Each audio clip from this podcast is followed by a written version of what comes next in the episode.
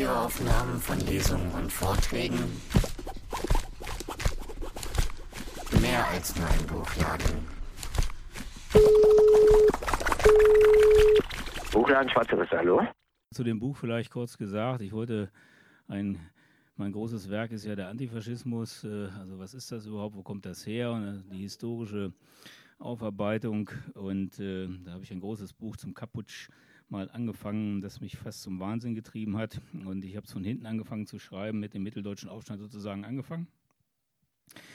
Das Buch ist leider nicht fertig geworden, vielleicht wird es noch was. Hier was mitteldeutscher Aufstand ist schon mal rausgeklingt und ist jetzt sozusagen als separates Buch erschienen, weil ich mit äh, ein paar Leuten, die in Halle so eine Rundfahrt und so weiter veranstaltet, sich da ein bisschen äh, um dieses Thema bemüht haben, zusammengekommen bin. Und so haben wir das Buch jetzt äh, ohne Verlag herausgebracht. Vorteil ist, dass man also dann ja natürlich auch niemanden großartig verpflichtet ist.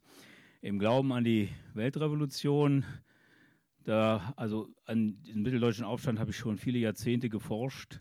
Ich bin auf jedem Friedhof, auf jede äh, Schießerei-Ecke, jede äh, Fabrik, jede Ecke bin ich persönlich abgelaufen, abgegangen, sodass, wenn ich dann da schreibe, das sieht da so und so aus, auch selber da gewesen bin und zumindest so eine Vorstellung habe, wie es da äh, gewesen ist. Und diese ganze Geschichte, wie gesagt, die zieht sich schon äh, über 20 Jahre hin und es sind in diesem Buch auch ein paar Sachen drin, die man sonst nicht äh, finden kann. Ich werde im Verlauf des Vortrages da nochmal äh, drauf äh, zurückkommen. Äh, der Titel im Glauben an die Weltrevolution, äh, ja, ich habe da lange dran rumgedoktert, wie soll ich es nennen. Eine Nachbarin war ganz begeistert von meinem Arbeitstitel Junge Männer, Waffen und wirre Ideen. Ich habe dann aber, bin dann aber im Glauben geblieben. Ähm, das mit den Männern muss ich gleich äh, vorwegnehmen. Es sind ja auch ein paar Frauen da. Äh, ich habe es am Anfang vom Buch ja geschrieben. Max Hölz hat das äh, 1920 äh, in, sagen mit dem ersten Aufstand da im Vogtland beteiligt war, in seinem Buch vom Weißen Kreuz zur Roten Fahne hier niedergelegt. Es waren keine Frauen an dem Aufstand beteiligt. Die äh, kennt vielleicht noch diesen überkommenen Begriff, das ist Männersache. Also wir gehen in eine Zeit zurück und auch in eine äh, politische Formation, die also weit hinter dem ist, was wir heute als äh, Realität wahrnehmen dürfen. Und es gab ja auch damals zwei krasse feministische Linien. Das eine, diese kommunistische durch Clara Zetkin und andere vertreten, diese Haupt- und Nebenwiderspruchsgeschichte, die gesagt haben, wir sind Klassenkämpferinnen. Der Hauptwiderspruch im Marxismus ist der Klassenwiderspruch und dann die bürgerlichen Feministinnen, die einen anderen Ansatz hatten. Heute gibt es diesen äh, Ansatz von Zetkin und so weiter überhaupt gar nicht mehr. Also es gibt überhaupt gar keinen Bezug mehr dazu. Aber in dieser Zeit war das eben äh, noch eine ganz andere äh, Geschichte. Ich komme auch hier und da immer wieder drauf zurück. Ich wollte das nur also äh, vorausschicken. Trotzdem, äh, finde ich, kann man nicht so arrogant sein und sagen, naja, die hätten da komische Ideen damals und komische äh, äh, Vorstellungen, denen sie gefolgt sind. ich finde, die haben sich damals in dem, wie sie agiert haben, voll eingesetzt mit ihrem ganzen Leben und haben auch an eine andere Welt geglaubt. Äh, der Glaube ist dann relativ schnell erschüttert worden und über die Jahrzehnte immer weiter erschüttert worden. Und äh, also ich zumindest habe keine äh, Recht, mich darüber lustig zu machen, weil ich ja dann später, also viel, viel später, in den 70er, 80er Jahren nochmal, also mit einem Glauben angetreten bin, der genauso äh, im Wesentlichen erschüttert worden ist. Aber da sind wir jetzt über eine andere Geschichte, die vielleicht auch ein bisschen zum Tragen kommt, weil wir natürlich auch die, bei der Untersuchung dieses Falles nicht in historischen äh, Geschichten stehen bleiben wollen, sondern das auch natürlich äh, aufs Aktuelle beziehen. Ausgangspunkt für diesen Aufstand, den man auch Putsch nennen könnte, war die KPD und ihre Idee von einer Revolution, die sich ja ganz eng an der Bolschewiki orientiert hat und die KPD auch nur entstanden ist durch die Bolschewiki, das kann man schon so sagen. Die Internationalen Kommunisten Deutschland, ISK, und der Spartakusbund sind ja in, äh, zu Silvester 1919 in Berlin äh, vereinigt worden. Und in dieser Vereinigung hat sich die ISK, die also viel äh, radikaler war als der Spartakusbund. Die beiden Gruppierungen waren ja Spinnefeind. Ich habe das in meinem Buch Die Flamme der Revolution in allen Details dargestellt. ISK war viel radikaler äh, und hat sich durchgesetzt mit ihrer Forderung, nicht an Wahlen teilnehmen, bewaffneter Kampf, so wollen wir also die Macht an uns äh, nehmen, also wie die Bolschewiki das eben vorgemacht haben in, in Russland. Wie gesagt, ich will das jetzt nicht im Detail äh, äh dozieren, da verweise ich auf das Buch Die Flamme der Revolution. Äh, das waren die ersten Mitgliedsbücher, wo das auch nochmal so dargestellt ist, auf diesem Konterfei da drauf. Das ist ja auch das, äh, dieses Emblem, dieses Bild ist auch das Bild des, der Komintern-Zeitung gewesen, war also international bei allen kommunistischen Parteien dann gleich. Sie waren in der Komintern alle organisiert und sie hatten auch ungefähr alle die gleichen Symboliken und so weiter. Am Anfang noch nicht Hammer und Sichel, das kommt erst 1920, 21 langsam in Mode. Am Anfang war es dieser riesige Prolet, äh, der eben, der Schmied, der eben die Ketten da zerkloppt. Das könnte er, wie gesagt, in, im russischen, äh, das ist eine russische Vorlage, der das entnommen worden ist. Ja, die Kommentaren war sozusagen die internationale in Moskau befindliche Zentrale, die diese Weltrevolution dann im bolschewistischen Sinne äh, vorantreiben sollte.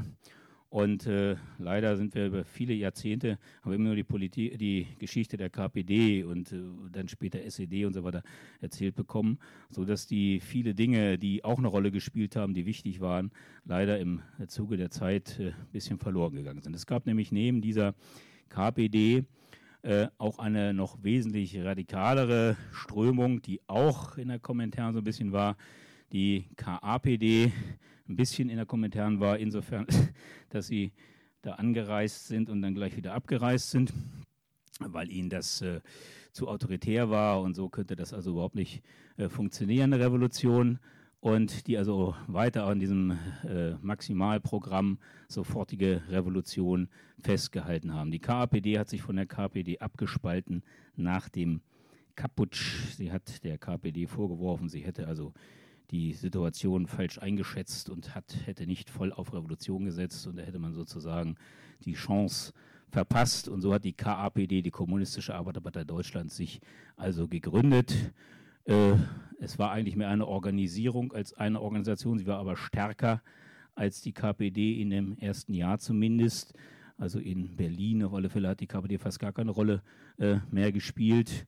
Und äh, das muss man sich vorstellen, bloß weil die KPD auf ihrem Heidelberger Parteitag gesagt dass sie jetzt auch an Wahlen teilnehmen will, also das auch als Möglichkeit, politische Möglichkeit sieht. Das hat die so empört, dass sie massenhaft ausgetreten sind, weil sie der Meinung war, man könnte mit der Waffe in der Hand diese ähm, Sache sozusagen gleich erledigen. Ähm, finanziert hat sich die KPD durch Banküberfälle und entsprechende äh, Beschaffungsmaßnahmen. Gegen die Gewerkschaft war man komplett, also die KPD war ja auch immer gegen Gewerkschaften, äh, die KPD noch mehr. Sie hat ja die Allgemeine Arbeiterunion gegründet. Das heißt, man wollte gar keine, gar keine gewerkschaftliche Reform, Reform äh, Bewegung sozusagen haben, die irgendwelche über Lohnerhöhungen kämpft oder dass man da ein bisschen humanere Arbeitsstellen hat, sondern die wollten sofort, also die Leute in den Betrieben sollten die Betriebe praktisch übernehmen. Das war äh, die Idee die dahinter steckte. Das hört sich sehr überdreht und sehr radikal an, aber es war wirklich so, dass es eine Massenbasis, also Massenbasis äh, ja, hatte, also viel mehr Leute als in der KPD. Und dass es da äh, Schwerpunkte gab im Deutschen Reich und man konnte das sehr schön sehen, überall da, wo mal bewaffneter Aufstand gewesen war, auch schon im Kaputsch, also im Ruhrgebiet, wo es ja ziemlich hoch hergegangen war, oder vorher in Berlin oder München und so weiter, überall, wo es einen bewaffneten Aufstand gegeben hatte, waren die Strukturen danach so zerschlagen, dass da keine äh, bewaffneten Gruppen mehr aufgetreten sind. Aber es gab ein Gebiet halt, das mitteldeutsche Industrierevier. Das war so zu vergleichen mit dem Ruhrgebiet damals.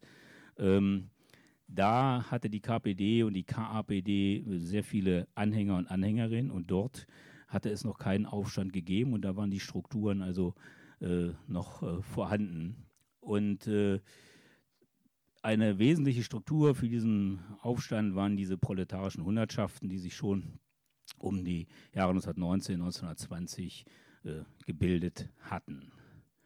Wesentlich für diese Gegend, wenn ich jetzt mitteldeutsches Industrierevier sage, um es nochmal so ein bisschen äh, geografisch einzufassen, zwischen Leipzig, Halle und Merseburg. Also Merseburg würde schon mittendrin liegen und Halle auch so ziemlich. Und dann geht es so ein bisschen Richtung Teutschental und so. Da gab es viele, äh, da wurde Kali abgebaut, da gab es Kupferbergbau, da äh, wurde dann im Ersten Weltkrieg vor allen Dingen durch Ludendorff und Hindenburg diese Leunawerke errichtet. Das waren die weltweit größten Werke, was Ammoniakherstellung bedeutete. Und das war ja im Ersten Weltkrieg Grundstoff für Sprengstoff. Äh, ohne diese Werke hätte der Krieg gar nicht weitergeführt werden können. Man hat das in der Mitte von Deutschland da damaligen Deutschen Reich sich ausgerufen, weil dann waren die Verkehrswege überall ungefähr gleich hin und es war auch so, dass von damals die Flugzeuge noch nicht so eine große Reichweite hatten, sodass man sagen konnte, das werden bestimmt die alliierten Bomber also niemals äh, hinkommen.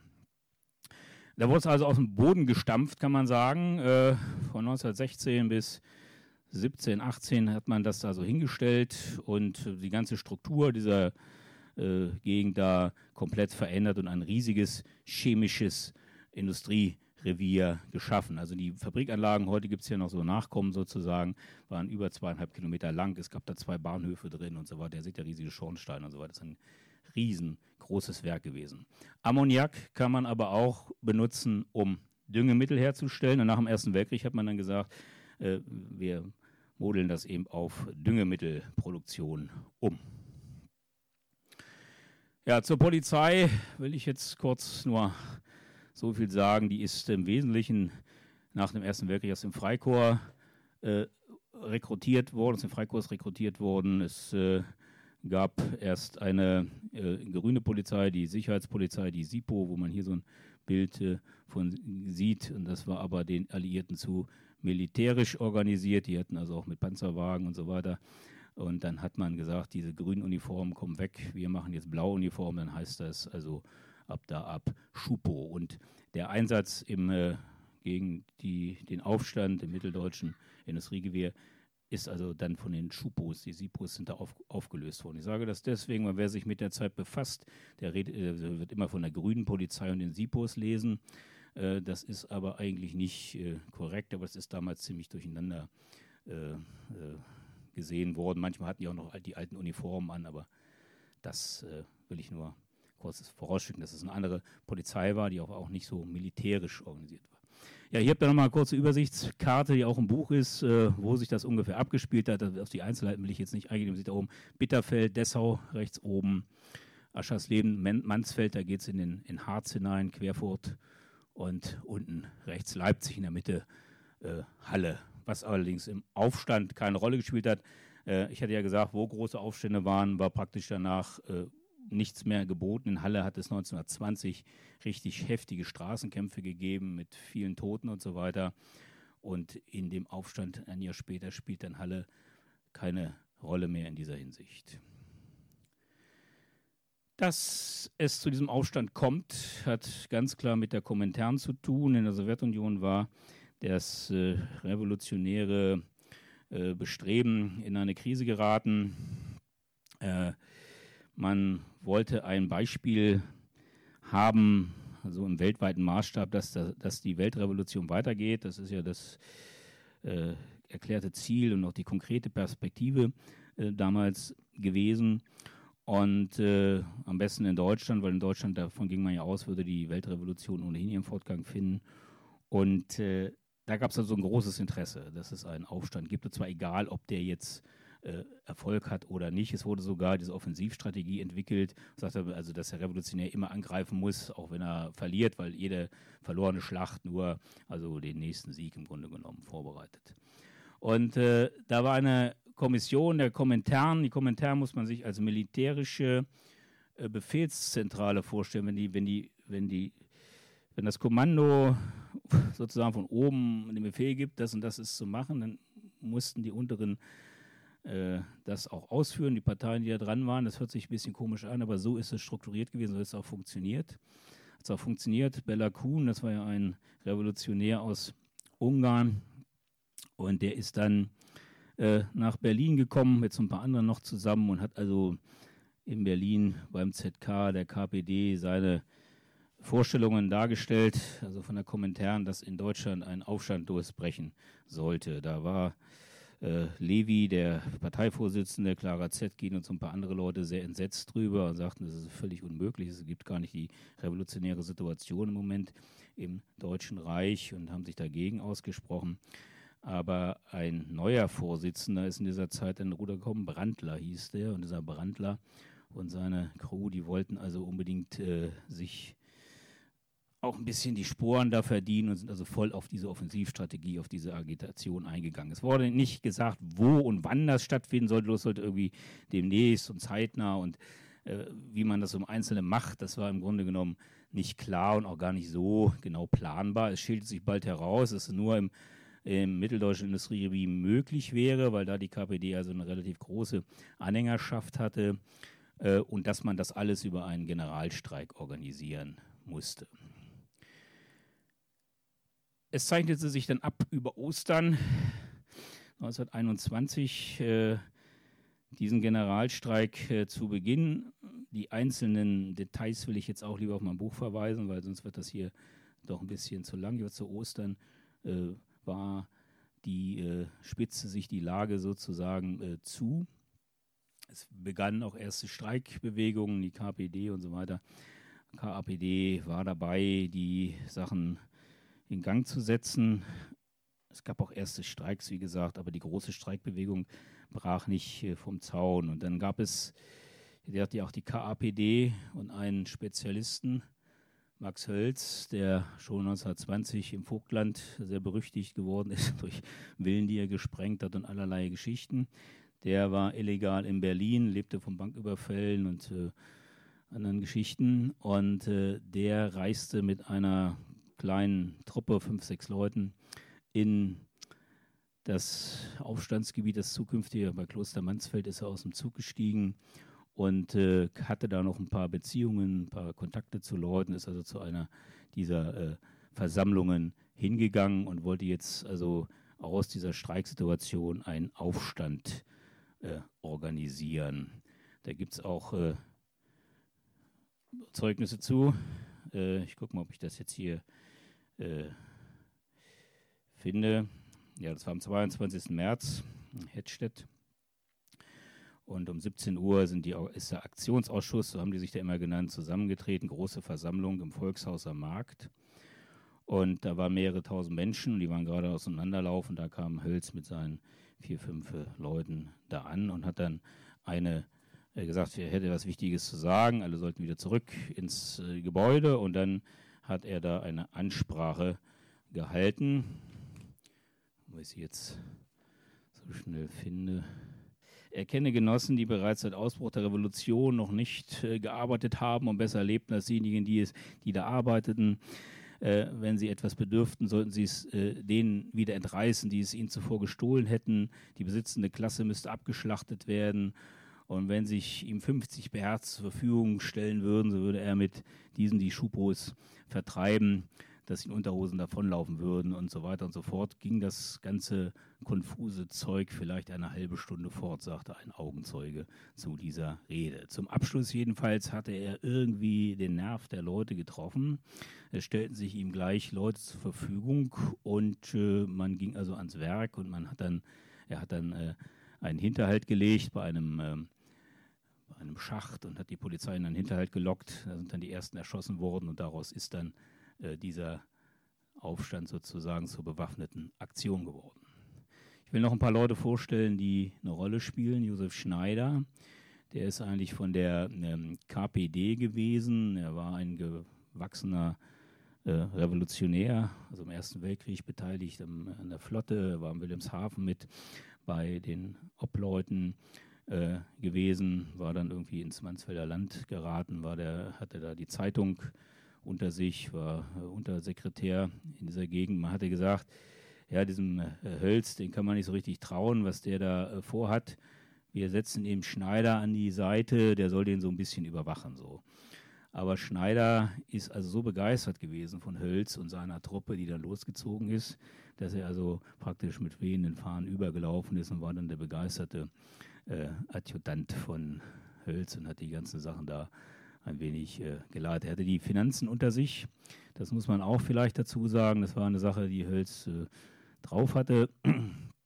Ging auch darum, dass die Leute, also dass eine Pressearbeit da war und dass eben auch die Leute, die sich am Aufstand beteiligten, auch äh, Geld äh, bekamen. Und das hatte der Schneider zu verwalten. Und er hat dazu geschrieben, die größten Banknoten, 1000 Markscheine wurden besonders aufbewahrt und gegen Quittung den Kurieren ausgehändigt, die die kommunistische Arbeiterpartei schickte. Also nach Berlin ist das Geld dann für Zeitungen und so weiter gegangen.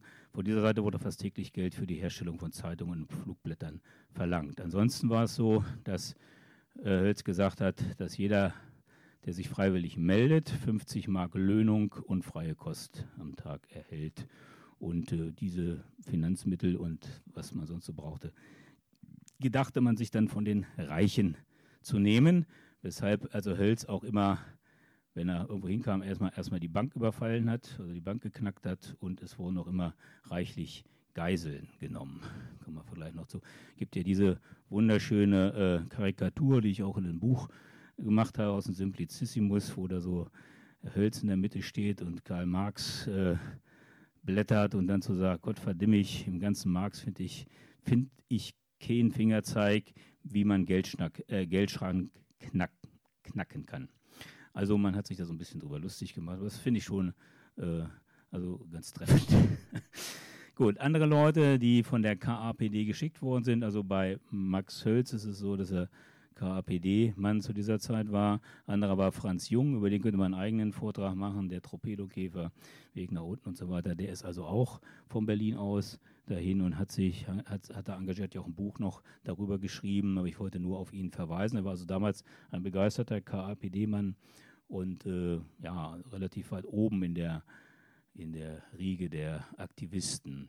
Ganz weit oben stand dieser Mann, Karl Plättner, der hatte schon die internationalen Kommunisten mitgegründet und dann eben auch die KPD. Die KPD war äh, sein Ding und Plättner ist im Grunde die zweite große Gestalt dieser, dieses Aufstandes, während Hölster mit seiner Truppe sozusagen als Freischärler von einem Punkt zum anderen zieht, ist auch Plättner unterwegs, der das ein bisschen verdeckter äh, macht und äh, mit Anschlägen und so weiter äh, agiert, aber der auf alle Fälle äh, da eine ganz große, wichtige Rolle spielt.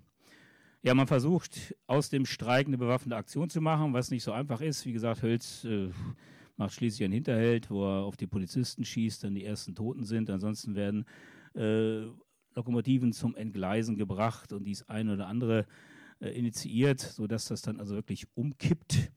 Es wird auch ein äh, äh, Streik, also es ist so, dass die SPD und die USPD, also beide großen anderen marxistischen Arbeiterparteien sozusagen, also damals ist die äh, SPD noch marxistisch orientiert, ähm, gegen den Streik sich nicht nur aussprechen, sondern aktiv gegen ihn Politik betreiben. Es werden in Halle Flugblätter gedruckt und so weiter. Also im Halle bricht dieser Streik auch nicht aus.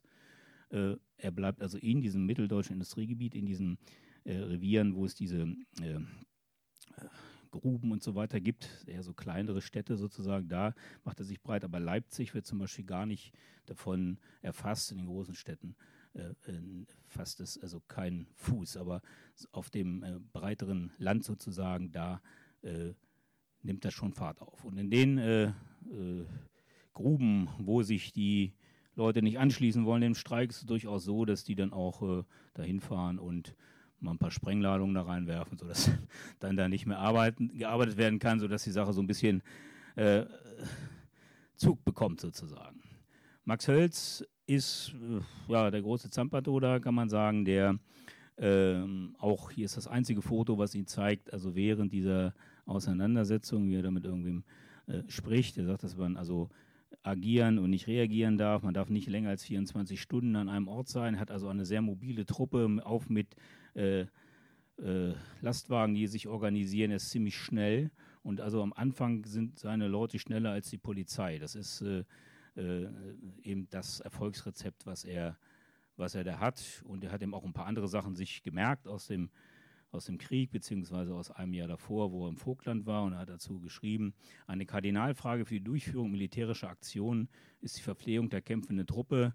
Während der Kaputsch-Tage im Vogtland hatte ich die Erfahrung gemacht, dass Kampfhandlungen, die sich über ein lokales Gebiet erstrecken, nur durchführbar sind, wenn für die leiblichen Bedürfnisse der Kämpfer gesorgt wird. Und so äh, werden also Enteignungsaktionen und so weiter äh, durchgeführt. Zu dem Geld sagt noch, wir sind, wir sind gezwungen, das uns notwendige Geld dort zu holen, wo es in Haufen aufgeschichtet liegt. Solange wir aber noch kein Geld haben, müssen wir die notwendigen Dinge, Lebensmittel, Kleider und so weiter ohne Bezahlung requirieren. Requirieren heißt also eigentlich erstmal so, äh, also vielleicht klauen, also, aber später soll man das Geld wiederkriegen. Deswegen gibt es dann so Zettel, wo dann drauf schreibt, Hölz requiriert, Unterschrift Hölz, dass man also später dann mit diesem Zettel sich dann entsprechend Geld holen kann und äh, daraus wird ja dann in diesem, in der Region dann das geflügelte Wort der Hölz bezahlt, bezahlt wenn mal äh, also etwas nicht bezahlt worden ist. Also Requirierungsschein und sowas, da legt man Wert drauf. Äh, diese Geschichte mit den ähm, Geiseln, kommen auch ab und zu nochmal vor in meiner Erzählung gleich, finde ich sehr, sehr schwierig. Wird einfach gesagt, das sind reiche Leute, die nehmen wir, nehmen wir als Geisel. Dann wird gesagt, wir wollen eine Million, 100.000, 10.000. Die werden zwar riesige Summen verlangt, die werden dann immer weiter nach unten äh, korrigiert. Und wenn man gar kein Geld kriegt, werden die auch freigelassen, die Leute. Also es wird keiner erschossen von diesen Geiseln oder so. Äh, aber natürlich ist das eine unglaubliche Bedrohung, die auf diese Leute dann da lastet. Also äh, äh das ist ja kein Spaß und so. Und das hört sich dann alles so im Nachhinein sehr witzig an, aber es ist schon eine harte, ernst, ernstzunehmende Konfrontation, dieses Geiselnehmen, finde ich also eine sehr äh, merkwürdige, also sehr, sehr zu kritisierende Geschichte eigentlich. Nun gut, die Polizeistrategie, da will ich jetzt nicht im Einzelnen drauf eingehen. Wie gesagt, da kann man auch das Buch lesen und äh, sich dann da nochmal kundig machen. Es würde auch hier, wie gesagt, dann zu weit führen. Aber grundsätzlich hatte ähm, Reichspräsident Ebert von der SPD gesagt, er möchte das nicht als Aufstand aufputschen. Also er hatte den Innenminister Severing eingesetzt, der die neue Schupo-Polizei aufgebaut hatte. Es waren auch ausgesuchte Polizeieinheiten am Anfang, die also in dieses Gebiet einmarschiert sind, die sich nicht provozieren lassen sollten und so weiter. Und äh, auch da sehr, sehr viel Langmut sozusagen in einigen Stellen äh, gezeigt haben, sehr zurückhaltend äh, gewesen sind weil man sagt, wenn wir Reichswehr einsetzen, dann haben wir eine Bürgerkriegssituation und diesen Gefallen wollen wir also dieser Auseinandersetzung sozusagen nicht machen. Deswegen ist das, was passiert ist, eine Polizeiaktion gewesen. Natürlich Polizei im militärischen Maßstabe organisiert, aber es ist also nur Reichswehr ganz beschränkt eingesetzt worden. Äh, bei der Eroberung der Leunerwerke hat man ein paar Kanonen äh, gebraucht. Ansonsten äh, hat man die Reichswehr da äh, also aus dieser Auseinandersetzung rausgehalten. Hat sich dann natürlich ein, auf die Bewegungsart äh, äh, und Weise, wie im Hölzer vorgeht, relativ schnell einstellen können. Das hat alles, alles nur ein paar Tage gedauert. Hat dann Verstärkungen rangeholt. Hier sieht man also wie im Mansfeld, die dann einmarschieren. Und dann gab es einige Auseinandersetzungen, wie gesagt. Diese einzelnen Schlachten will ich hier nicht beschreiben. Das ja auch eher größere Gefechte gewesen. Aber eins will ich vielleicht noch äh, kurz äh, dazu sagen, weil äh, Hölz sind Unmengen von Sprengmitteln in die Hände gefallen. Und zwar gab es da eine Reihe von Bergwerken und da hatte man irgendwie viele Sprengkapseln und Dynamit und so weiter. Und da hat er reichlich von Gebrauch gemacht und hat da also etliche Gebäude in Schutt und Asche gelegt. Äh, natürlich alles Gebäude des Bürgertums, also irgendwelche an bekannten Leute oder die Post oder so äh, Geschichten. Und dann hat er das auch später in seinem Buch vom Weißen Kreuz zur Roten Fahne das auch beschrieben, warum er das gemacht hat, weil ich immer so ein Foto habe. Die Sprengung eines Gebäudes verursacht eine große Staubwolke, die sich oft eine halbe Stunde und noch länger in der Luft hält. Unter dem Schutz einer solchen riesigen Staubwolke war es für uns viel leichter, im Straßenkampf vorzugehen, da der Gegner nichts sehen konnte und daher kein gutes Zielobjekt hatte. Durch diese Sprengung retten sich viele Arbeiter das Leben. Das ist natürlich äh, eine sehr waghalsige Begründung, wo, wenn man ein bisschen nachdenkt, klar ist, da will einem einer jetzt einen erzählen, wieso er da Gebäude in die Luft gejagt hat. Ähm, auf der anderen Seite, wie gesagt, die Polizei, das waren alles alte Militärs natürlich, es war ja kurz nach dem Krieg, alles gediente Militärs, das sieht man hier nochmal an diesem Bild äh, wenn er ein bisschen drauf guckt, die haben das EK1 da vorne, das ist so die Handgranatentruppe da, die Handgranatenwerfer, alles Offiziere, alles, alles Leute aus dem Krieg gewesen, konnten auch mit Granatwerfern umgehen, die hatten das alles sozusagen drauf. Natürlich hatten das die Aufständische auf, aber auch, aber diese Polizei natürlich im äh, viel größeren Maßstab. Dann hat man sich auch selber mit LKWs ausgerüstet, ne, sieht so ein bisschen lustig aus, aber äh, hat natürlich dann auch äh, genau die gleiche Geschwindigkeit wie Hölz und seine Truppe hinlegen können und hatte auch zur Unterstützung damals hochmodern oder im Zuge des Versailler Vertrages auch irgendwie ganz außergewöhnlich sogar Panzerautos zur Verfügung. Äh, die KPD-Leute, KPD-Leute haben tatsächlich versucht, auch nochmal an die Schubus zu appellieren. Das ist so ein, äh, ein Flugblatt, das finde ich immer so, weil das ja auch Arbeiter sind, die auch irgendwie Lohnsklaven sind. Also das müssten sie eigentlich überlaufen zur anderen Seite. Also das ist diese Klassenkampfvorstellung, wo ich immer so denke, meine Güte. Naja, also jedenfalls gab es solche Flugblätter. Es ist auch keiner übergelaufen von den äh, Polizisten.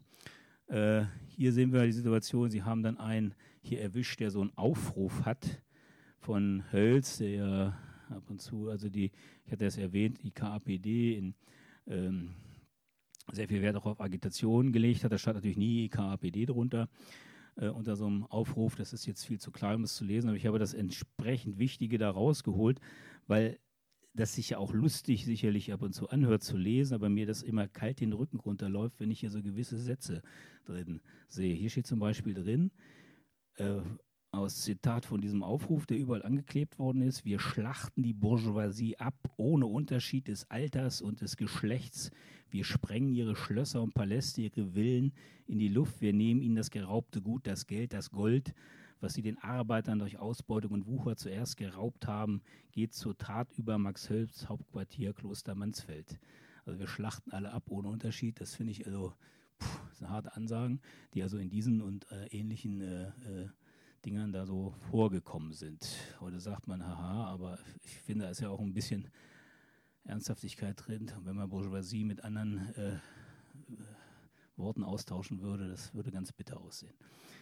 Hier haben wir nochmal die äh, Leuna-Werke sozusagen, kann man nochmal sehen, was das für ein riesiges Areal war. Die Leuna-Werke waren äh, von großer Bedeutung, weil sie praktisch als wie so eine riesige Festung da im Zentrum dieses Aufstandsgebiets waren, aber es gab drei unterschiedliche operative Leitungen, kann man sagen. Das eine war Max Hölz, der überall rumgerast ist und immer irgendwie versucht hat, da möglichst äh, mobil zu bleiben. Daneben Plättner, der also ähnlich agiert hat. Und die Leunerwerke waren unter dem Kommando von Peter Utzelmann. Muss natürlich damals sagen, das sind alles äh, Leute gewesen, die Anfang 20 waren. Utzelmann war 21 und war der Kampfkommandant von den Leunerwerken.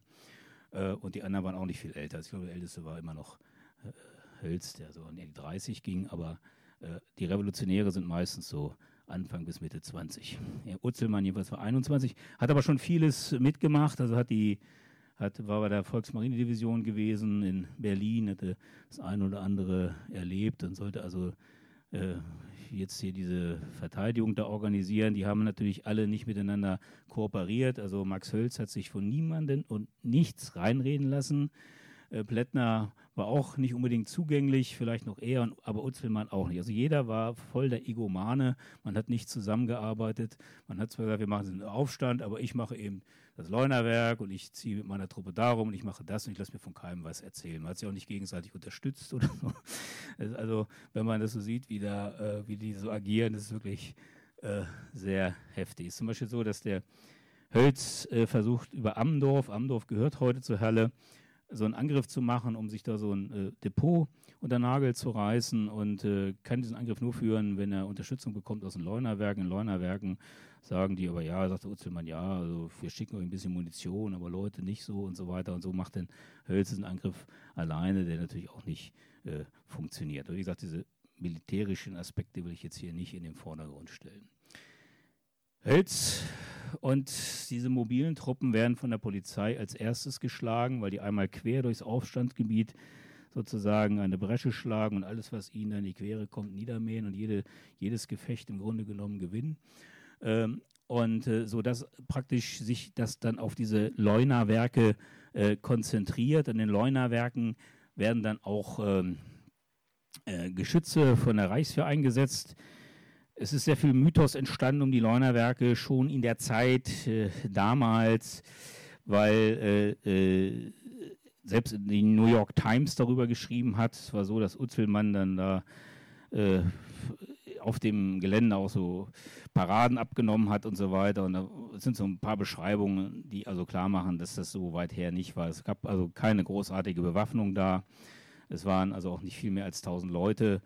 Und als jetzt diese Polizeiaktion sich immer mehr zuspitzte, sind auch immer mehr Leute abgehauen. Und äh, am Ende war es sogar so, am Abend bevor der Angriff auf die Leunerwerke war, ist sogar Utzelmann mit den letzten äh, Leuten, die da was zu sagen sind, 300 Mann gewesen, aus dem Werk abgehauen, äh, sodass da überhaupt keine Leitung mehr war. Und dann gab es noch so ein paar Leute, die früher vom Betriebsrat waren, die haben dann versucht, mit der Polizei über die Geschäftsleitung irgendwie Kontakte einzuholen, aber die hatten keinen Bock mehr, die wollten also hatten jetzt äh, sozusagen ihre Leute aufgestellt und wollten dieses Werk jetzt unbedingt auch militärisch einnehmen, was völlig überflüssig war, äh, dann aber sofort äh, vorgeführt worden ist. Und man hat ein paar Granaten reingeschossen und dann sind die da reingestürmt und es hat ein paar Arbeiter gegeben, die das nicht mitgekriegt haben, dass die Leute abgehauen sind. Die haben da auf verlorenen Posten da noch ein paar Schüsse abgegeben und äh, sind dann massakriert worden sozusagen. Sind also über 30 Leute da äh, ums Leben gekommen und ein Polizist durch eine verirrte Kugel. Hier sind so die Waffen, die man erbordet hat. Die will ich euch deswegen zeigen, nicht äh, so als waffennah, sondern wenn er da mal links schaut, das sind so Steinschlossgewehre und so weiter teilweise da eingesetzt worden. Also man hat wirklich alles aus, aus Schützenvereinen und so weiter rausgeholt, was da war. Es gab ein paar be modernere Bewaffen, aber das war also alles sehr, sehr auf geringem äh, Niveau. Das war also nicht, äh, nicht äh, so eine super Armee sozusagen. Eine andere Legende ist ja der Panzerzug. Der ist dann dort auch festgestellt worden. Ähm, es muss dort ähm, Leute gegeben aus dem Krieg, die das noch äh, drauf hatten mit diesen Panzerzügen. Also in, de, in diesem Viereck vorne ist praktisch eine Lok. Die ist hinter so Metallplatten. Und dann haben sie da so äh, äh, Sterne und äh, der beliebte Totenkopf draufgemalt. Vorne sieht er vielleicht so einen Polizisten da stehen und nieder mit der Hörsing-Meute. Hörsing ist der Oberpräsident, deswegen Hörsing-Meute ist praktisch die Polizeimeute damit äh, gemeint. Dieser Zug ist eine sehr große Legende geworden, also vor allen Dingen auch nach im Nahen. Äh, äh, das also außergewöhnlich war, dass Aufständische da so eine Werkslok als äh, Panzerzug umgebaut haben. Wie gesagt, äh, es ist vielleicht eine Fahrt damit unternommen worden, äh, hatte überhaupt gar keinen weiteren Sinn. Man hätte damit was anstellen können, aber bei, bei der Lage, dass jeder praktisch so für sich selber und gar keine strategische Überlegung da war, war das eigentlich nachher vor allen Dingen ein Propagandagewinn für die, für die Kräfte, die das eingenommen haben. Ja, also dann gibt es diese Polizeifotos. Ihr seht 1, 2, 3, es sind drüber geschrieben, äh, wer das denn ist und versucht sich auszusehen. Die über 30 Leute sind da umgebracht worden, teilweise erschossen eben auf dem Gelände selber. Es sind aber auch Leute erschlagen worden. Und zwar gab es da so ja auch eine ganze Menge Leute, die gar nicht so einen Aufstand toll fanden. Das muss man ja auch äh, vielleicht mal dazu sagen. Und viele haben versucht, über die Saale abzuhauen. Das ist äh, sehr kalt gewesen, das Wasser, und einige ertrunken. Es sind aber auch welche einfach erschlagen worden von so einem faschistischen Mob, der so gesehen hat, ob sie am an der Saale irgendwelche Leute erwischen und äh, fertig machen können. Also das ist dort äh, auch äh, geschehen. Es gab in Halle so eine Art Versuch, so eine Leitung für den Aufstand äh, zu machen, aber da hat sich eigentlich keiner großartig drum gekümmert, um diese Befehle, die da ausgeteilt worden sind. Man hat also den lokalen Führern da mehr Glauben geschenkt, bis auf eine Truppe im Bitterfeld. Da gibt es auch dieses Foto vor. Es gibt ganz wenige Fotos nur aus dieser, aus dieser, aus, von diesem Aufstand. Es gibt, hängt mehr davon ab, ob es einen Fotografen gibt, der da mitmacht oder mitläuft, oder dem das eine Sache ist. Und hier gibt es also relativ wenig. Das ist das einzige Foto, unscharf und so weiter, was also diese Bitterfelder Truppe zeigt, die also am Ende des Aufstandsgeschehen auf einmal aus Halle so ein Kommando kriegt, sie sollen sich jetzt da aufmachen und das also auch äh, versuchen, Richtung Leunerwerke zu marschieren. Man sagt, wir wollen jetzt die Leunerwerke doch noch äh, verstärken, um da also das Fanal zu setzen. Und als die jetzt losmarschieren in Richtung äh, Leunerwerke, kommen sie an so einen kleinen Ort, der heißt Gröbers. Und in Gröbers äh, kampieren die und äh, da entdeckt sie die Polizei und da gibt es dann ein Gefecht. Und das Gefecht von Gröbers ist das Gefecht in diesem ganzen Aufstand, wo die Polizei die meisten Toten hat, elf tote Polizisten, die geraten da so ein Kreuzfeuer. Und äh, hier seht ihr so einen Erschossenen, also das sieht alles nicht sehr schön aus. Diese Fotos sind übrigens später als Postkarten, äh, also gleich nachdem sie äh, fotografiert noch während des Aufstands geschehen, als Postkarten verteilt wurden, auch unter den Polizisten, um also entsprechende Stimmungen zu erzeugen. Es ist nämlich so gewesen, am 31. März trug sich das zu, durchkämmte also eine Polizei Streife Gröbers findet die toten Polizeibeamten und acht Leichen hatten also ganz schwere Verstümmelungen aufzuweisen. Offensichtlich wurde mit Beilen auf sie eingeschlagen, Ohren und Nase waren abgehackt, abgeschnitten, Augen ausgestochen, Goldblommen rausgebrochen. Äh, und das hat sich natürlich wie ein Lauffeuer verbreitet. Man hat auch die Leute, die das angeblich gewesen sein sollen, dann äh, irgendwie verhaftet. Und die haben das auch gestanden. Einer äh, deshalb, weil er auf einer glühenden Herdplatte gesetzt worden ist. Sie haben es auch nicht sehr lange überlebt. Hier, also einer wurde auf offenem Feld einfach erschossen, den anderen haben sie später irgendwie im Knast umgebracht. Das waren schon äh, ziemlich heftige Sachen. Und diese Fotos von den Verstümmelten, das sind, das sind noch nicht mal die verstümmelten Toten, also da gibt es noch ganz andere Bilder, sind also von den Rechtsparteien, Deutschnationale Volkspartei, noch Jahre später äh, äh, verbreitet worden, um also deutlich zu machen, was die Linken also für äh, Mördergesindel wären. Ja, wie gesagt, zum Aufstand im Einzelnen war dann schnell niedergeschlagen. Die Leute wurden äh, verhaftet. Die KPD wurde verboten da in diesem Gebiet für längere Zeit. Ganz viele Mitglieder natürlich auch äh, verloren. Äh, die KAPD, kann man sagen, ist, äh, hat sich in diesem, äh, diesem Kampf praktisch ist sie kaputt gegangen. Die Aktivisten haben eins zu eins das umgesetzt, was sie für richtig hielten, also im bewaffneten Kampf und entweder waren sie tot, verhaftet oder auf der Flucht. Man hat versucht, diesen Aufstand natürlich im ganzen Reichsgebiet zu initiieren. Das hat nicht funktioniert. Es ist also beschränkt geblieben auf dieses mitteldeutsche Gebiet. Und äh, überall, wo es versucht wurde, ist es gescheitert. In Berlin gab es Versuche über Elektrizitätswerke. Äh, und da ist der Wilhelm Sylt, das ist die Beerdigung, die er gezeigt ist, dann erschossen worden. Äh, von dem äh, Polizeibeamten, der auch den Leo Jogiches äh, und den Dörrenbach, den Chef von der Volksmarinedivision in Berlin, umgebracht hat. Er also drei Leute umgebracht. Das hier zeigt, wie gesagt, diese Beerdigung. Kommen wir zu den Folgen.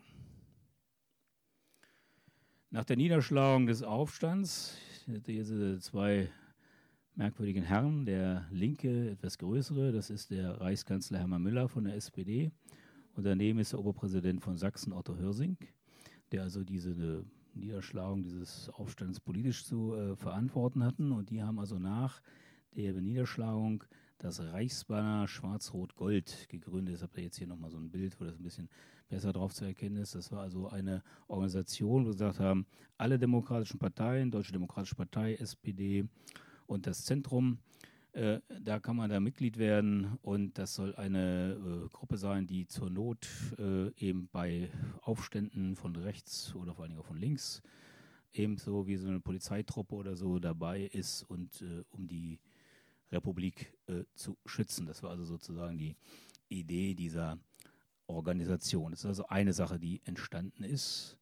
Das andere ist Max Hölz, der große Anführer, ist in Knast gegangen. Er wurde erst äh, bezichtigt, dass er einen ähm, Gutsbesitzer ermordet haben sollte. Das wurde dann später zurückgenommen, sollte trotzdem viele Jahre im Knast verschwinden. Er ist dann 1929 vorzeitig äh, herausgekommen. Hier ein Bild aus dem Knast in Sonnenburg, wo er äh, einsaß, das mit dem Kreuz da unten. Das ist er. In diesem Knast ist er dann Gasser ist ja sehr berühmt geworden. Er hat sich also dann wieder der KPD genähert, weil die KPD gab es ja praktisch so gut wie nicht mehr. Und da ist dann sein Buch entstanden, vom Weißen Kreuz zur Roten Fahne. Das hat ihn praktisch zur Legende gemacht. Ihr könnt das sicherlich hier auch im Buchladen oder wenn nicht woanders finden. Das ist so als Unterhaltungsroman geschrieben. Das sollte man auch mal gelesen haben, das ist ganz witzig. Äh, aber da ist natürlich jegliche kritische äh, Moment ist da rausgenommen. Ist gut zu lesen, ist ganz witzig. Äh, und man sollte es auch mal gelesen haben, genau wie Franz Jung, aber das ist, ähm, äh, ein bisschen mit Vorsicht zu, also sehr, sehr geglättet. Man hat ihn versucht, da aus dem Knast irgendwie möglichst rauszuholen oder möglichst gut zu betreuen. Also die KPD, die Rote Hilfe, hat das, hat das auf sich genommen.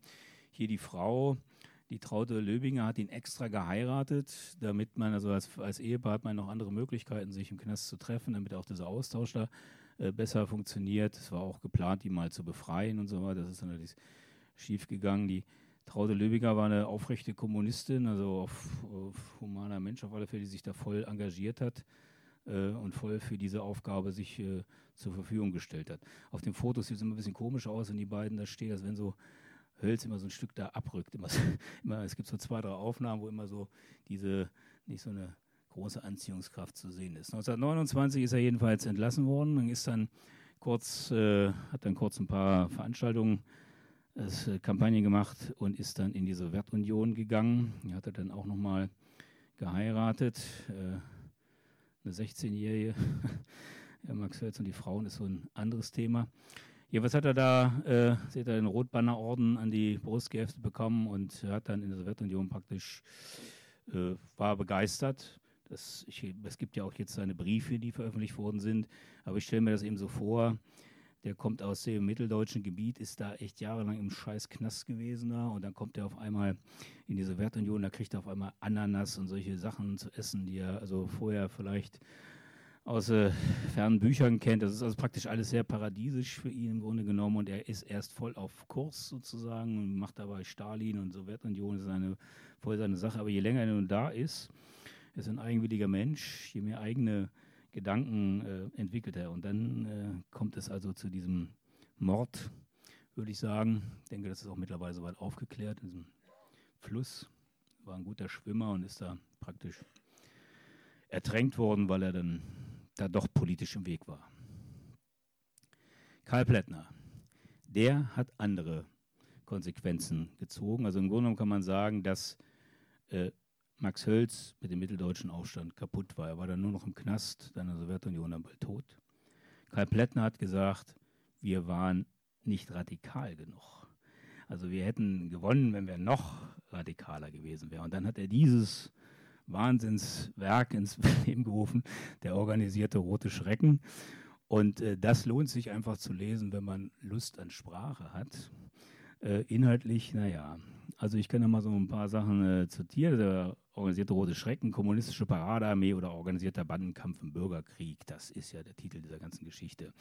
Da spricht er dann so wahnsinnige Worte, die er kanzelt die VKPD, also die Vereinigte Kommunistische Partei, ab als Zungenmeister. Und äh, das wäre die, äh, die KAPD bezichtigt er Nervenkitzelei eines niedrigen Poli Politikantentums zu sein. Und es gelte mit allem zu brechen, eine illegale Kampforganisation zu schaffen, ein Werkzeug, ein Instrument dem klassenbewussten Proletariat zu geben, das mit dem Gebrauch der Bombe Bescheid weiß, dass sich in den Gefilden der Chemie zurechtfindet, das Dynamit als eine tägliche Nahrung gebraucht. Und Plättner fordert dazu, äh, auf, völlig mit Parteien und Einfluss von Parteien Schluss zu machen, sich völlig von Parteien frei, äh, frei zu machen. Es kommt darauf an, als Tatmensch voranzugehen, ein lebendiges Beispiel zu geben, das, äh, also dem Waffenaufgaben äh, zu führen und äh, die Enteigner zu enteignen. Das sind die Bankenbetriebe, die Quelle unseres Elends, also direkt anzugreifen. Das hat er eins zu eins umgesetzt. Er hat dann ein paar echt harte Gesellen und Gesellinnen, weil er ist ganz anders als äh, Max Hölz. Er hat also äh, hat Frauen in seiner Organisation äh, und die sogar als Leibwächterin eingestellt sozusagen. Und das hat natürlich nachher die Fantasien des Bürgertums ins Unendliche wachsen lassen. Ähm, aber er hat also eine Organisation Frauen und Männer sozusagen und er, äh, das wird dann später von der Polizei beschlagnahmt, jeder wird bezahlt. Also er hat eine richtige Bürokratie, Bü Bü Bürokratie da und jeder, der in seiner Organisation mit kriegt also seinen Posten entsprechend dann auch aus dem, was man da holt, eine Bezahlung. Das ist also, also auch äh, klar. Und dann gibt es also legendäre äh, Banküberfälle. Äh, also das ist eine also so zu lesen eine Freude, äh, wenn man da selber von betroffen ist, vielleicht, also morgens da so eine Pistole unterm äh, im Gesicht hat, vielleicht nicht so toll, aber also so zu lesen ist es super, ist, ist, ist eine super Geschichte, ist eine super, also er, er zieht das um, Expropriation der Expropriateure ist ja seine Parole und zieht da also mit seiner Truppe durch die Lande. Aber die Polizei ist ihm natürlich auf dem Fersen und äh, nach äh, einem Jahr haben sie, knacken sie auch diese Truppe so langsam auf und alle wandern in den Knast und dann Plättner noch eine wahnsinnige Gerichtsverhandlung und am Ende internationale wird die Zukunft sein und der ganze Saal tobt und so. Das ist schon, äh, macht schon was her. Aber er ist natürlich sehr durchgedreht und im Knast dann äh, kriegt er also Zugang zu einem Psychologen und dann auch zu diesem Sexualpsychologen Hirschfelder und dann macht er, macht er sein großes Buch Eros im Knast. Er ist der Erste, der also ganz offen über Sexualität im Knast und so weiter berichtet und das also auch aufarbeitet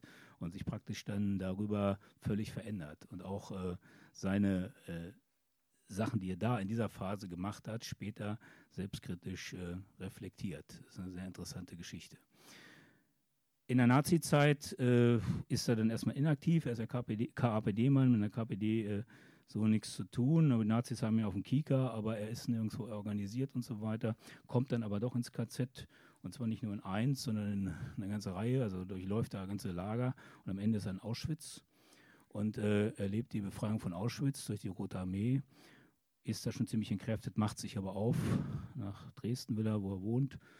Kommt da auch noch an, aber ist so fertig mit der Welt, dass er zwei Tage später da also an Entkräftung äh, verstirbt. Das ist die Geschichte von Karl ein, ein super Revolutionär.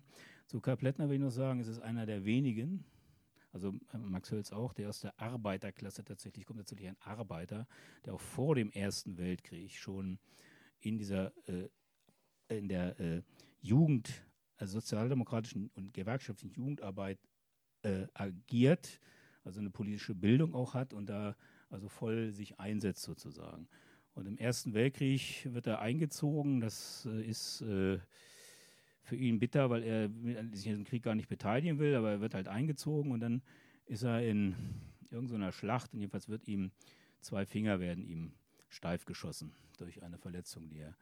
Und das ist für einen Arbeiter damals, er ist äh, äh Metallgießer oder Former, irgendwie sowas, er kann seinen Beruf nicht mehr ausüben. Das ist für also Facharbeiter damals, der seinen Beruf nicht mehr ausüben kann, eine schwierige Sache. Und dann ist er natürlich total sauer auf dieses ganze System, diesen ganzen Krieg und so weiter. Und äh, dann können sie ihn auch nicht mehr einziehen im, im Krieg, weil er ja Invalide ist. Und da beginnt dann diese Radikalisierung, die also bis zum organisierten Roten Schrecken führt. Den Anfang der Geschichte ist in meinem Buch Flamme der Revolution im Detail beschrieben. Äh, Peter Utzelmann, das ist der 21-jährige Kommandant vom Leunerwerk. Was passiert mit dem? Äh, der ist später KPD, weil die KPD, wie gesagt, ja also dann nicht mehr so richtig existiert. Und nach dem Krieg ist er auch in der SED und äh, glaubt auch erst an den sozialistischen Aufbau.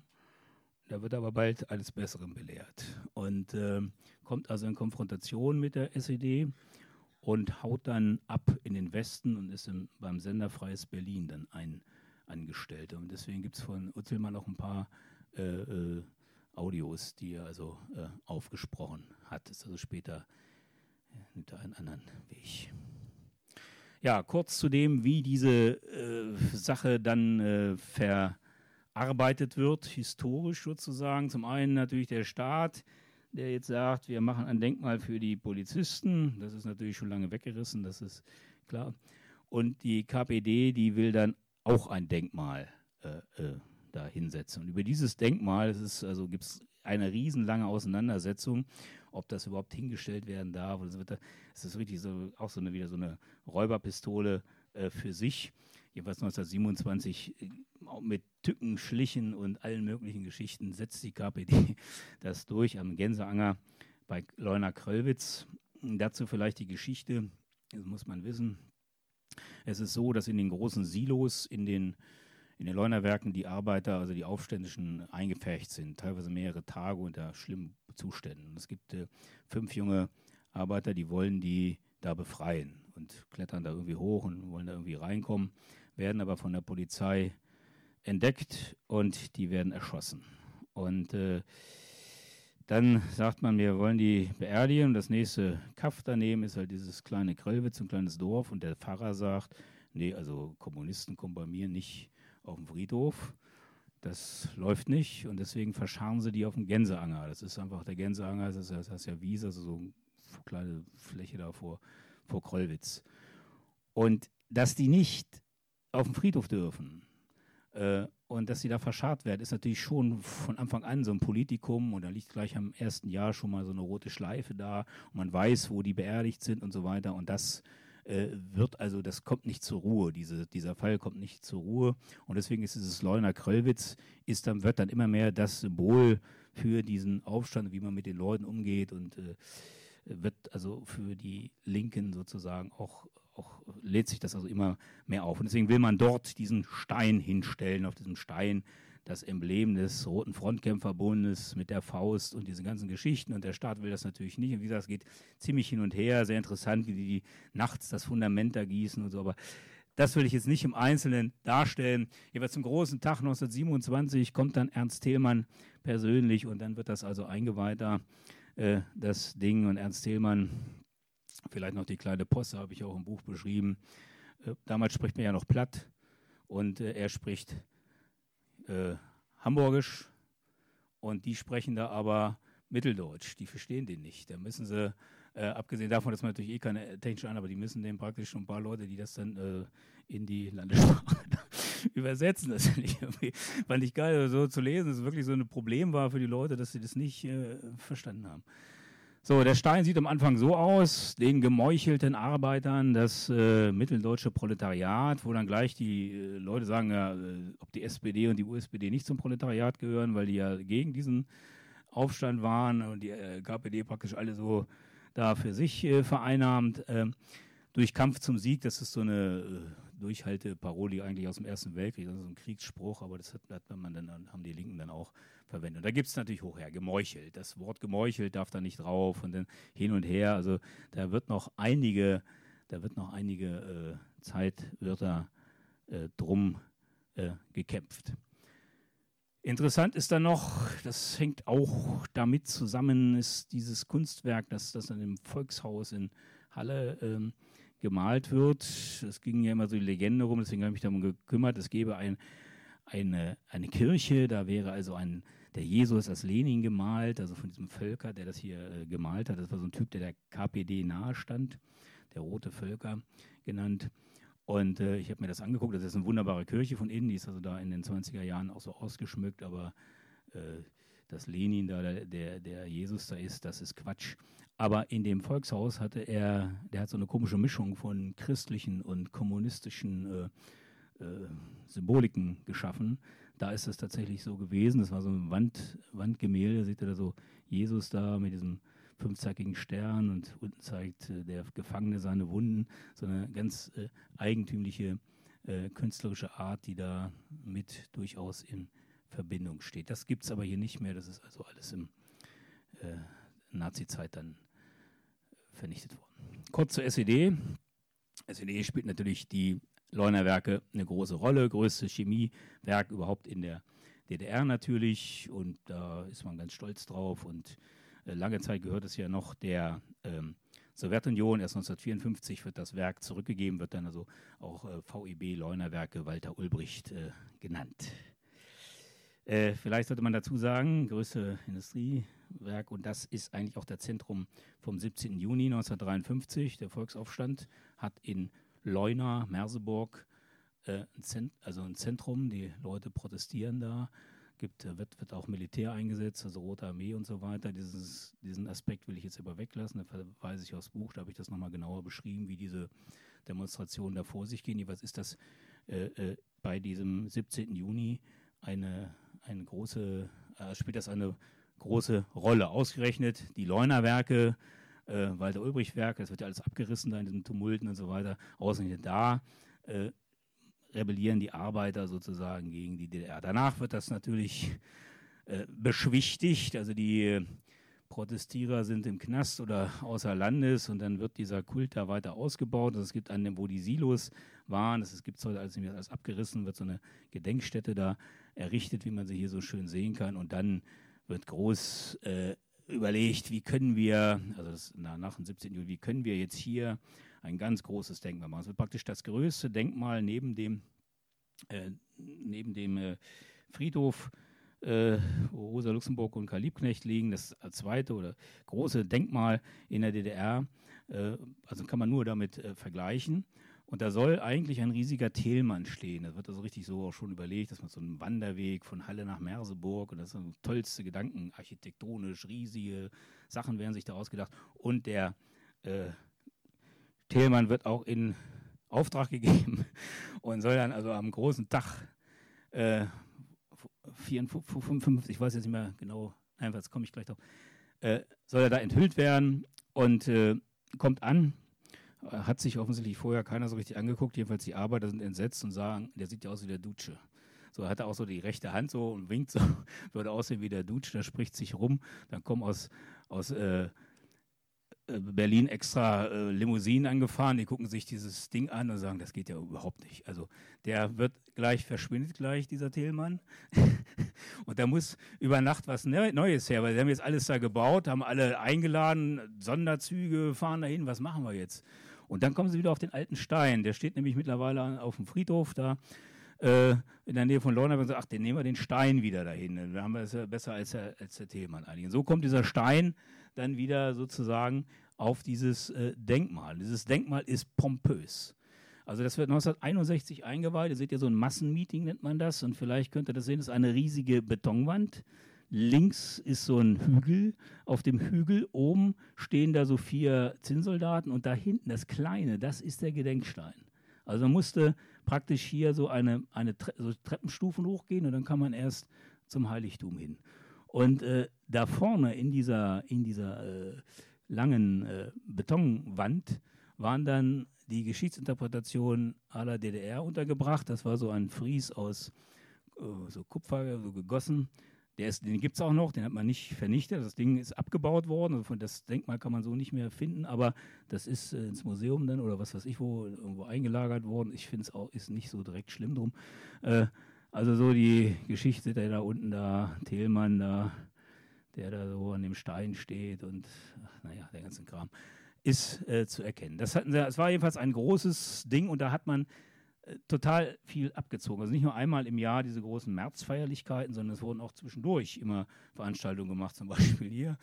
1967, äh, 40. Jahrestag vom RFB, dann hat man das da äh, groß in äh, Szene gesetzt und wie gesagt, einmal im Jahr immer das Märztreffen und dann da so immer total militaristisch. Es gab, weil der Kröllwitz ist völlig abgelegen, der Gänseanger, da wurde dann in Halle riesige Aufmärsche gemacht, so richtig Militär.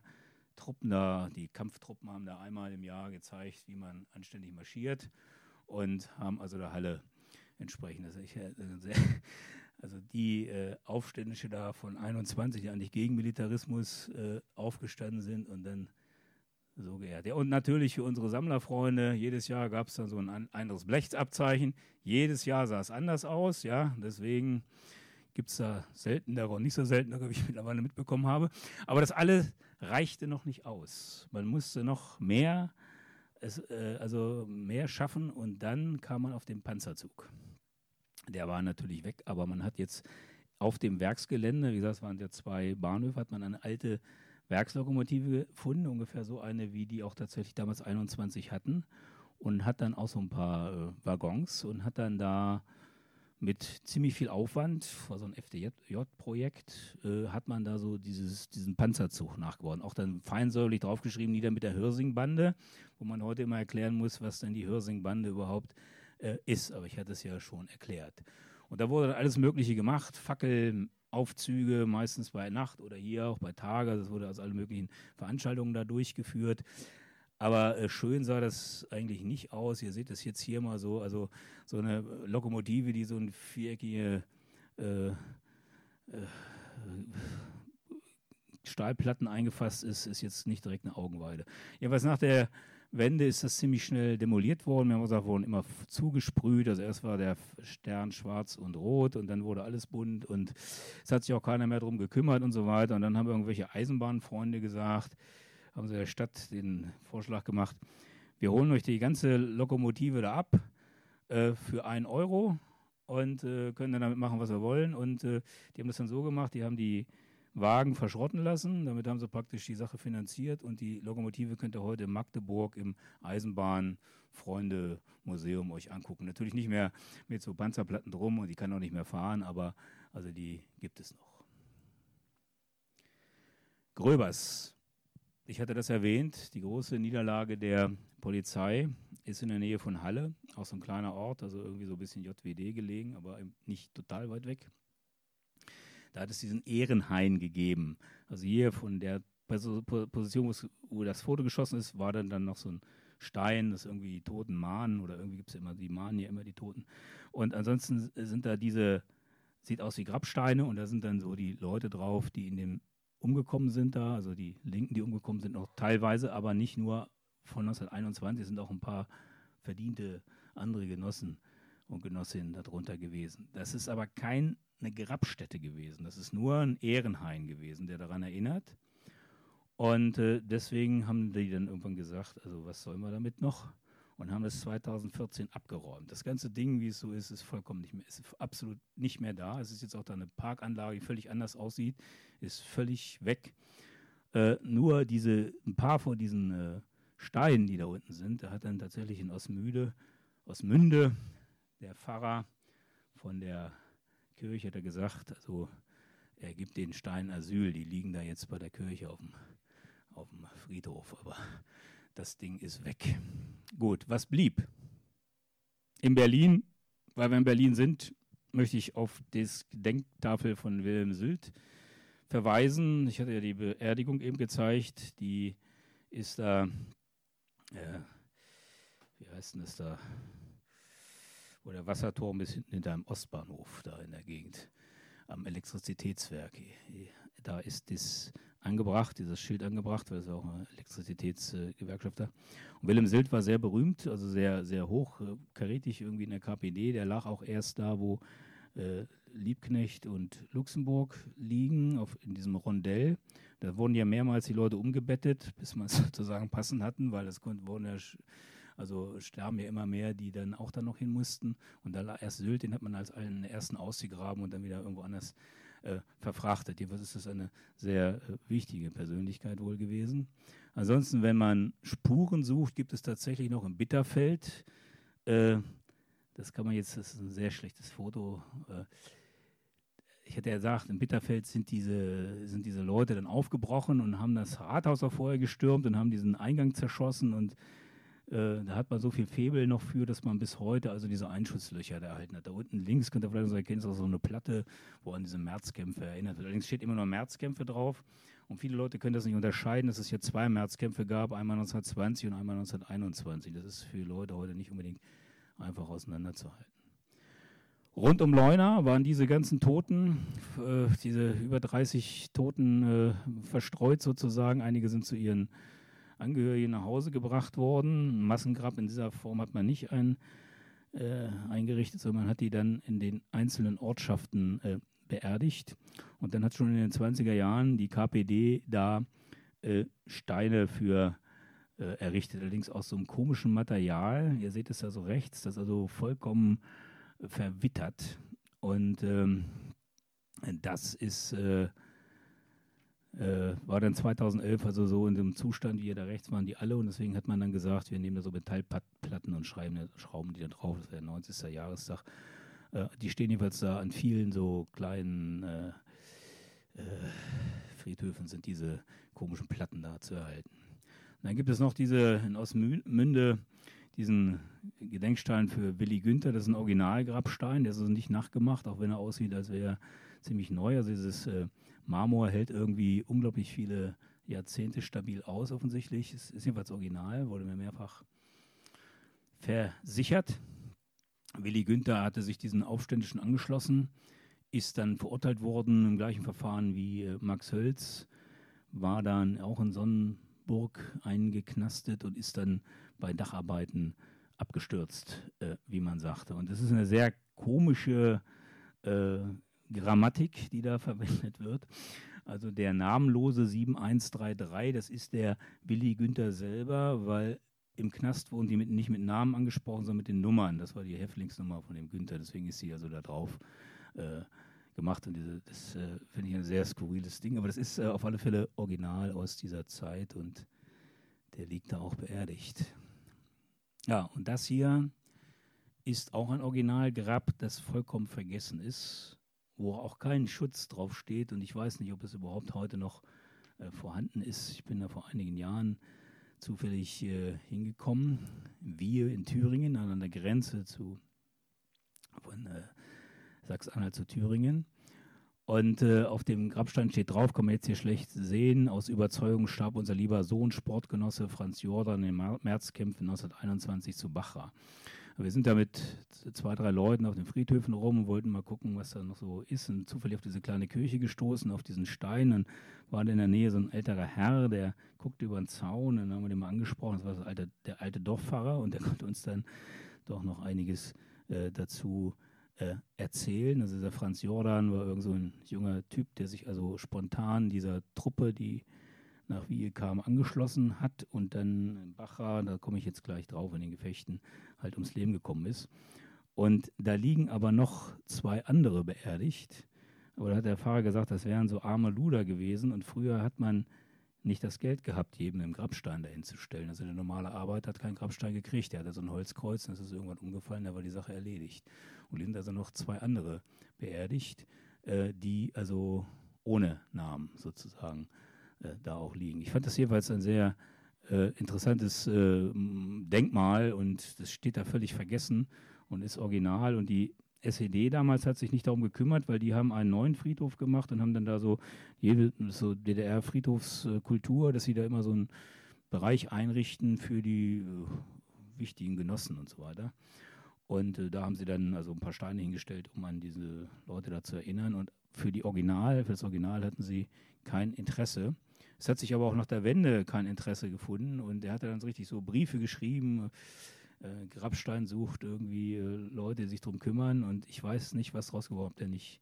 Der also der hatte damals schon ziemlich Schlagseite, ob der überhaupt noch steht. Ich fand es jedenfalls eine sehr interessante ähm, äh, Geschichte, auch die Geschichte, die sich also darum rankt, denn die will ich jetzt kurz erzählen. Es ist so gewesen, dass also nachdem dieses Leunerwerk, ist klar war, jetzt äh, werden wir eingekreist, die Leute hauen ab, und dann haben sich da mehrere Gruppen gebildet.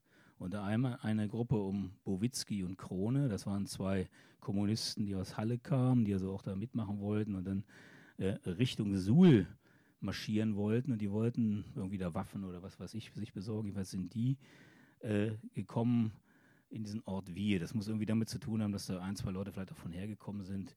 Es ist nicht ganz klar. Es sind ungefähr 150 Leute gewesen, die also am 30. März da nach Wiehe äh, kommen. Da schließt sich also dieser Jordan und so ein Typ, der Werner hieß, dieser äh, Truppe an.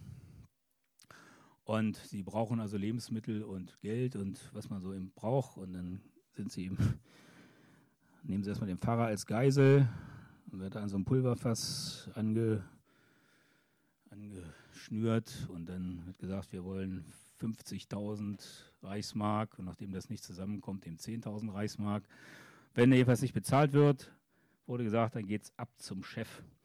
Und äh, dann machen sie, wird noch eine Maschinengewehr auf den Kirchturm gesetzt und sind sie so ein, zwei Tage da. Und dann kommt aber die Polizei, sind also dann gleich verschwunden und ziehen weiter nach dem Ort, nächsten Ort. Und dieser nächste Ort ist ein ganz kleines Kaff, das heißt Bachra. Das ist so klein, dass da noch Hühner auf der Straße rumlaufen. Wenn man im Auto lang fährt, muss man aufpassen. Ähm, also so abgelegen.